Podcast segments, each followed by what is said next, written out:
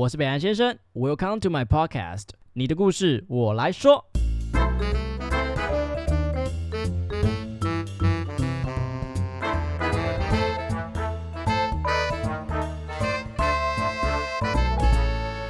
好了，大家好，我是北岸先生，大家过得还好吗？接近年底了，这种天气啊，冷冷的，总是会让他特别的开心，也会特别的伤感。随着圣诞节的音乐响起，你就会开始思考，哎，这一年要过了，那我到底做了什么？又或是我有什么没做？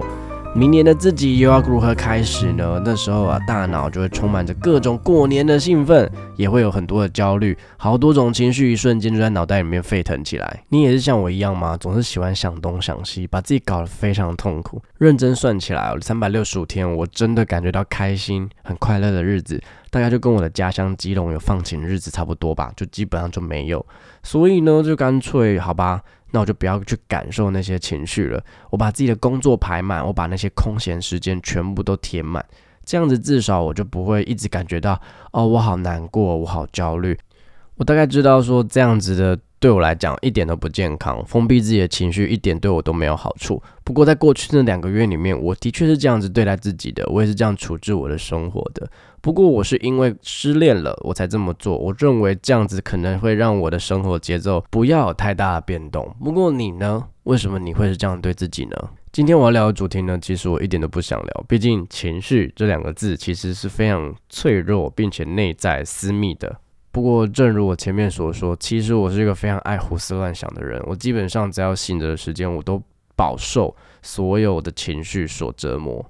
所以啊，其实我看了非常多书籍啊，都是关于情绪的。不过我一直迟迟不分享，就是我觉得我根本好像对于情绪这件事情还没有很有拿手的感觉。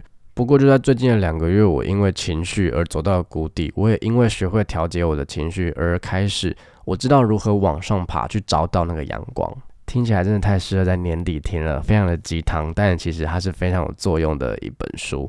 那这本书叫做《情绪解锁》，作者啊马克布雷克特 （Mark Brecht） 现在是耶鲁大学情绪素养中心的创始主任哦，听起来屌屌的。不过其实啊，小朋友时候的他曾经被同才霸凌，然后甚至被邻居性侵。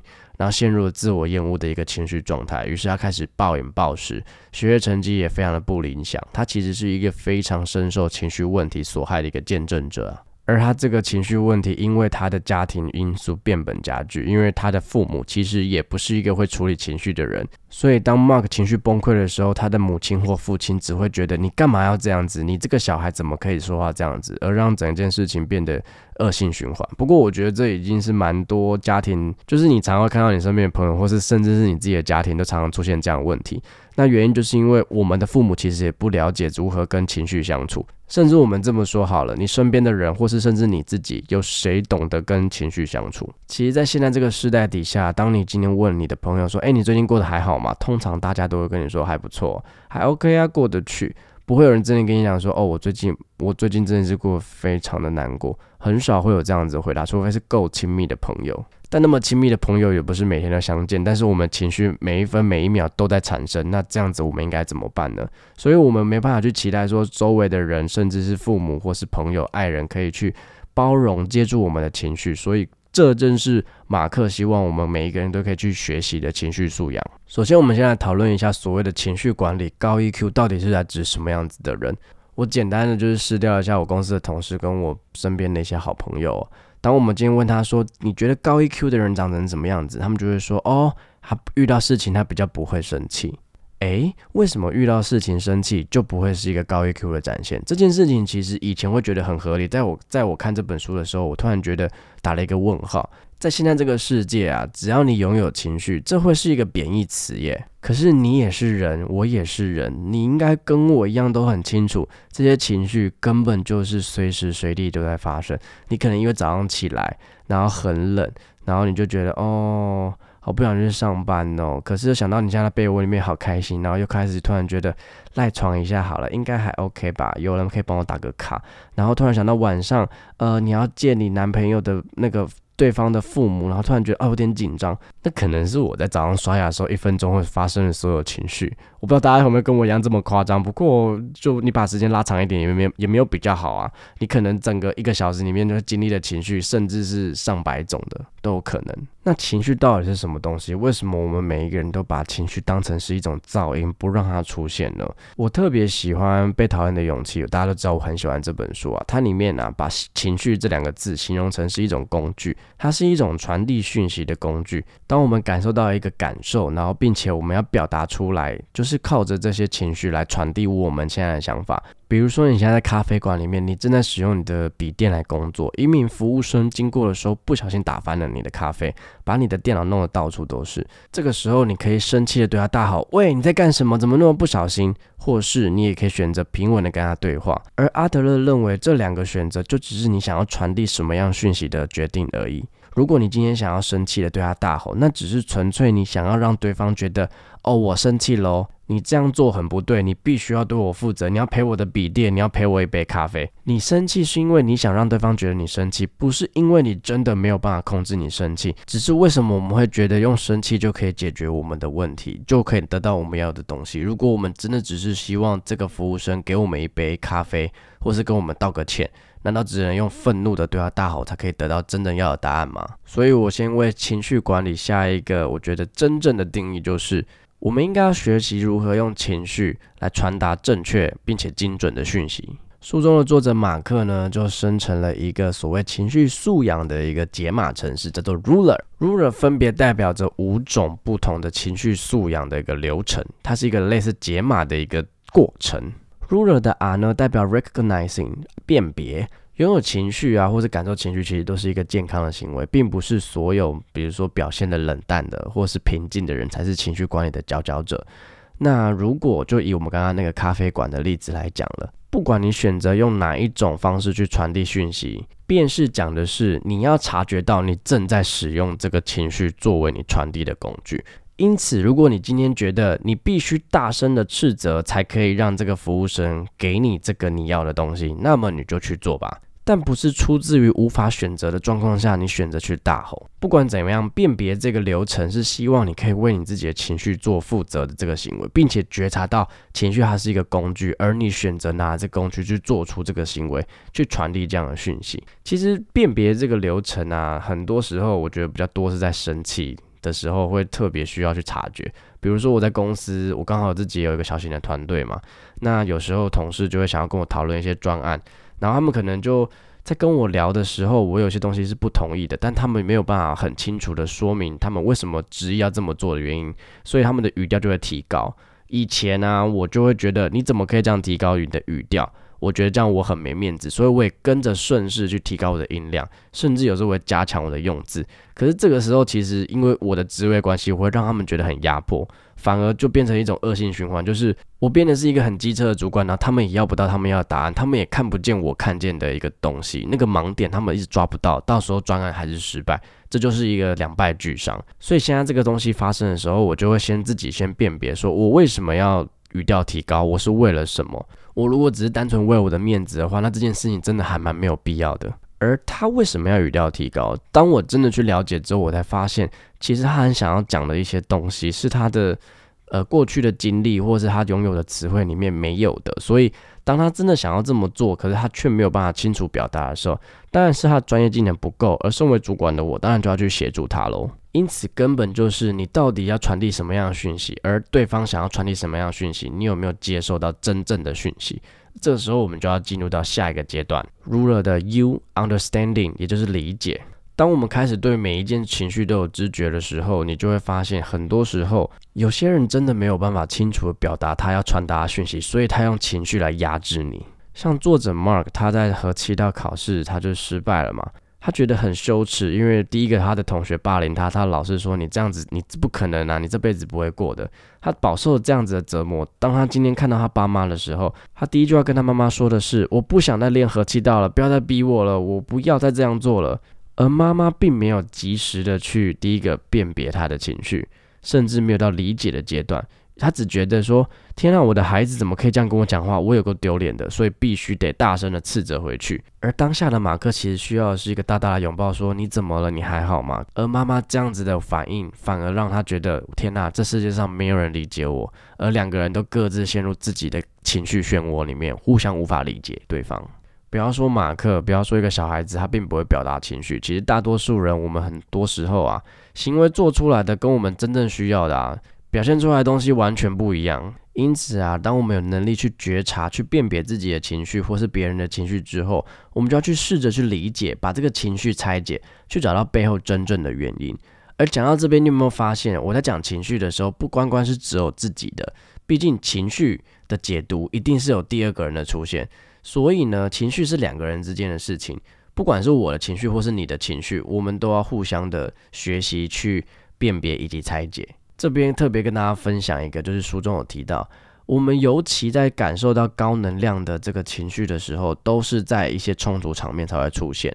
通常这种场面只会出现在某人感觉到他非常痛苦、羞辱的时刻，那个时候其实很难指望他可以很冷静的用情绪这个工具去表达正确的讯息。所以这个时候，我们更不应该用片面的资讯去判断说他怎么会这么做。我们应该要成为一个情绪科学家，去抽丝剥茧，去理解他，而且不带任何的批判。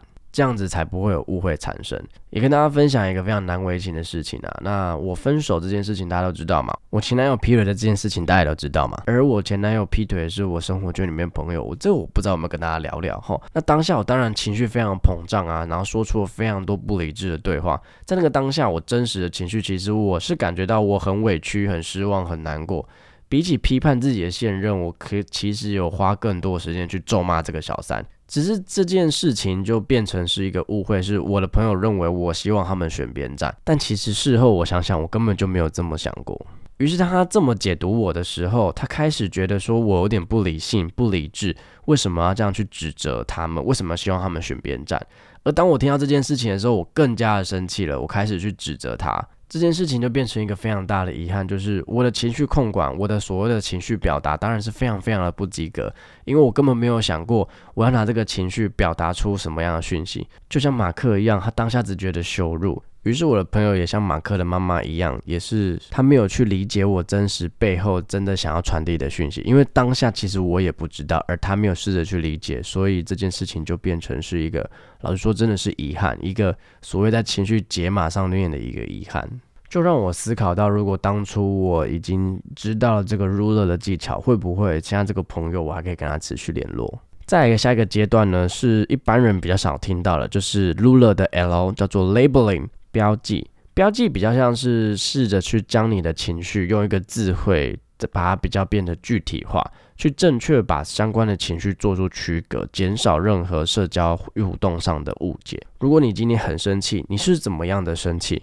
你是像有人。抢你女朋友这样子的生气，还是有人把你的丸子吃掉这样的生气？这两个都叫生气，可是明明就是不一样的生气。但如果我们都用同一个代名词去表示的话，其实会很容易产生很多的误会。大家如果在追剧的话，最常看到就是那种青少年啊，或是小朋友对着父母说。我希望你永远都不要是我的妈妈，或是我恨你。我们的确可以知道，小孩子跟妈妈可能现在是有一些不愉快，可是这个不愉快真的有到恨你这件事情这么严重吗？其实很多时候是因为小孩子并不理解如何去表达自己内心真实的感受。或是他对于不愉悦这件事情，他就只有这个词汇可以去表达。我用一个英文去表达，就是说，如果我现在很难过，我可以说 I feel bad，我也可以说 I feel sorrow。可是你知道 sorrow S O R R W 其实是在讲悲痛的意思，通常指的是家人过世这样子的一个伤痛。但如果你在跟着家人有人过世的状况下，你说 I feel bad，那或许有人会觉得，嗯，OK，just feel bad。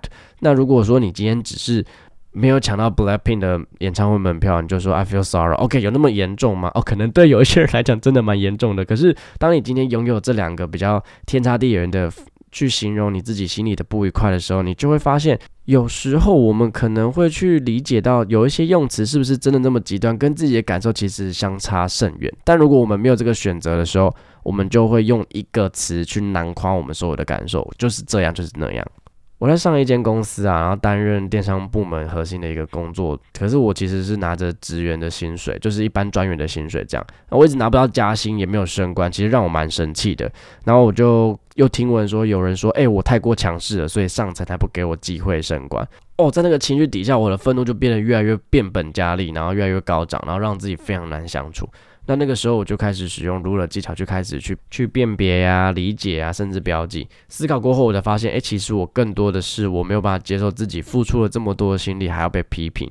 呃太过强势无法升官。其实比起生气，我更多的是失望跟难过，那是一种有种为什么我会把自己搞成这样的心情。所以当然最后我离开了，然后也结束了这个很没有必要的悲伤。而这个例子听起来会很像理解这件事情，可是其实。呃，他在标记的过程中，其实也参与着理解的过程。当我们试着去标记，试着给他一个定义的时候，你就会发现，诶，会不会我们其实不是这样定义的？因为其实情绪是很复杂的。你在同个时间内，你会有叠着很多个情绪。那这么多元的情绪感受，其实你真的是要试着去学习定义它，去标记它，你才会真的知道自己在想什么。而最后两个步骤，也就是 ruler 的一 expressing 表达。作者马克曾经做过一个情绪民调，他发现哦，在私下场合，尤其是这种类似问卷的时候，每个人都把自己形容的非常悲惨，通常七八十趴都是负面的形容词。可是呢，当今天的场域变成是公开场域的时候，每一个人开始对自己的生活满意度都变得非常正向哦，就如同我们自己前面所说的，其实啊。谈论自己的感受是非常非常脆弱的，甚至心理学家还有发展出一个词叫做情绪劳动。这个词的意思是我们为了管理好我们情绪，而让我们可以好好工作，这个付出的努力有多大？如果把这个情绪劳动加进去工作内容里面的话，我觉得台湾的服务业应该普遍都要加薪一万元以上吧。那我也清楚了知道说，表露自己的情绪其实是非常不习惯的一种生活模式，因为没有一个人会，所以没有人这么做。所以当你这么做的时候，其实你很像异类。不过，如果我们一直都拒绝去感受情绪、表达情绪的话，那么我们就会失去感受的能量。所以呢，就像《脆弱的力量》里面书中提到的，我们都向往完美以及万无一失。不过，那是不存在人类经验。只有展现脆弱，我们才可以得以拥有能量，我们才会拥有自由。而 Ruler 的整个流程，它也必须要靠透过表达、透过犯错，它才可以优化，才可以进化，你才可以成为一个情绪自由的人。那来到 ruler 的最后一个 R 调节 regulating，毕竟情绪不是只有自己的事情啊，我们存在这么复杂的群体之中啊，让自己不要影响别人是一回事，可是让别人的情绪不要影响自己啊，就是要靠这个调节的情绪啦。不过我还是要确定哦，在你接触别人情绪之前，你都一定要先确定自己站得住脚，才有办法去接哦。那注意啊，情绪调节并不是所谓的正面思考，就是消除负面情绪。而是不管正面的、负面的，我都用力的去感受，并且找到一个适合的角度去接受。这边呢，作者就提供几个方法，这也是我个人自己有在使用的方法哦。当你今天突然情绪爆炸的时候，呼吸，这个真的是非常好用的方法。我现在在公司啊，现在有大量的时间需要发想，有时候在焦虑的时候，我就会自己啊把自己丢在一个空地，然后深呼吸五分钟，好像试图的去呃怎么讲 reset 自己的一个状态。你真的会感受到，当你今天很用力的专注在呼吸的时候，你就会发现，哎，你好像没有这么思绪没有这么乱了，或是呢，你也可以跟自己对话，就很像说，哎，北兰先生，是不是该睡觉啦？你为什么不睡觉呢？你在想些什么？我知道跟自己对话听起来很白痴，不过。在零盲点思维其实也有提到，当我们这个事情啊，当我们今天思考的东西主体是自己的时候，我们很容易有思觉盲区。不过，当我今天呼喊自己的名字，就把我自己变成了一个第三方去看待的时候，我就会看到事情的全貌，会有那些新的发现，然后让你。对，不管是整件事情啊，或是情绪调节，都特别有帮助。最后一个方法也是最特别的一个东西啊，就叫做超时刻。这是我在这本书《情绪解锁》里面学到最有价值的一个情绪管理的法宝。浅白来说，就是在接收讯息时，先不要急着表达你的情绪，如果可以的话，先暂停，踩个刹车。然后开始去设想，如果是最佳的自己的话，会怎么做？我举一个例子好了。当我知道小三就是侵入我的生活的时候，我我当下超想用我所有社群力量跟我自己公关的所有的影响力去公干这个人。但当下我当然就进入了超时刻，在那个当下我就开始去意识到，说我最好的样子会怎么做？我真的有必要让自己变成是一个用公权力去霸凌的人的一个人吗？所以。当下我当然就是冷静下来之后，我就没有让那个情绪直接蓬勃到暴走。在那个场域底下，在那个暂停的瞬间，你的情绪会获得稀释，你就可以进行所谓的重新框架。简单来说，就是换个角度想啦。那不管怎么样，我觉得情绪你自己过得去，那就是你的。不管你怎么想，或是有人要说你自欺欺人，那都好，只要你自己过得开心，你过得愉快，我觉得这个东西没有人可以管得了你。好啦，那当然啦，多数人的情绪管理方式其实跟自己的原生家庭有很大的关系。虽然很多人可能竭尽全力避免自己想要落入，比如说像爸爸或像妈妈这样子命运，不过却在某些时刻你会发现，靠背，我怎么好像这一辈子都带着他们一起跟我同行这样子。当然，我们也都知道，每一个人其实大多时刻都是不开心的。那这些情绪的起伏啊，与身体健康或是工作生活技巧都很有关系。所以呢，因此我会更建议大家去练习这个。情绪解锁所提供的 ruler 方针，让我们可以比较有迹可循，有一个 SOP 学习去如何管理情绪。正如我前面所说，我认为真正的情绪管理应该是学习用情绪作为一个工具，去传递最精准、最正确的讯息。不要拒绝任何感受情绪的机会，因为那些东西都是存在的，它是真实的。希望大家都可以成为自己呃情绪的主人，为自己人生做出最佳选择。二零二二年就将要结束了。那不管你发生过什么事，希望你都可以好好面对自己的人生，学习如何辨别、理解、标示、表达、调节。如果你今天可以学习好好跟情绪相处的话，我相信你后面的大半日子都会过得非常的顺利的。至少我们一定要这样相信，好吗？那希望大家可以就是开开心心的。今天已经礼拜四了，那这两天都放假啦。那最近天气比较凉，周末听说会降到非常低的温度，那记得大家要保暖一点哦。OK，咱们下期见啦，拜拜。那桑，谢谢你们的收听，好听的话记得给我们五星评价哦。欢迎分享你生活中各种开心、难过、有趣的小故事，我会唱歌给你们听哦。最后啊，不要忘记捐钱给我们哦。没错，我们很穷，录音用费用。我们都非常爱你哦，爱你。我是北岸先生，我是允文，用更深度的方式了解世界上的每一个人，让我们成为你故事的引渡人。你的故事，我来说。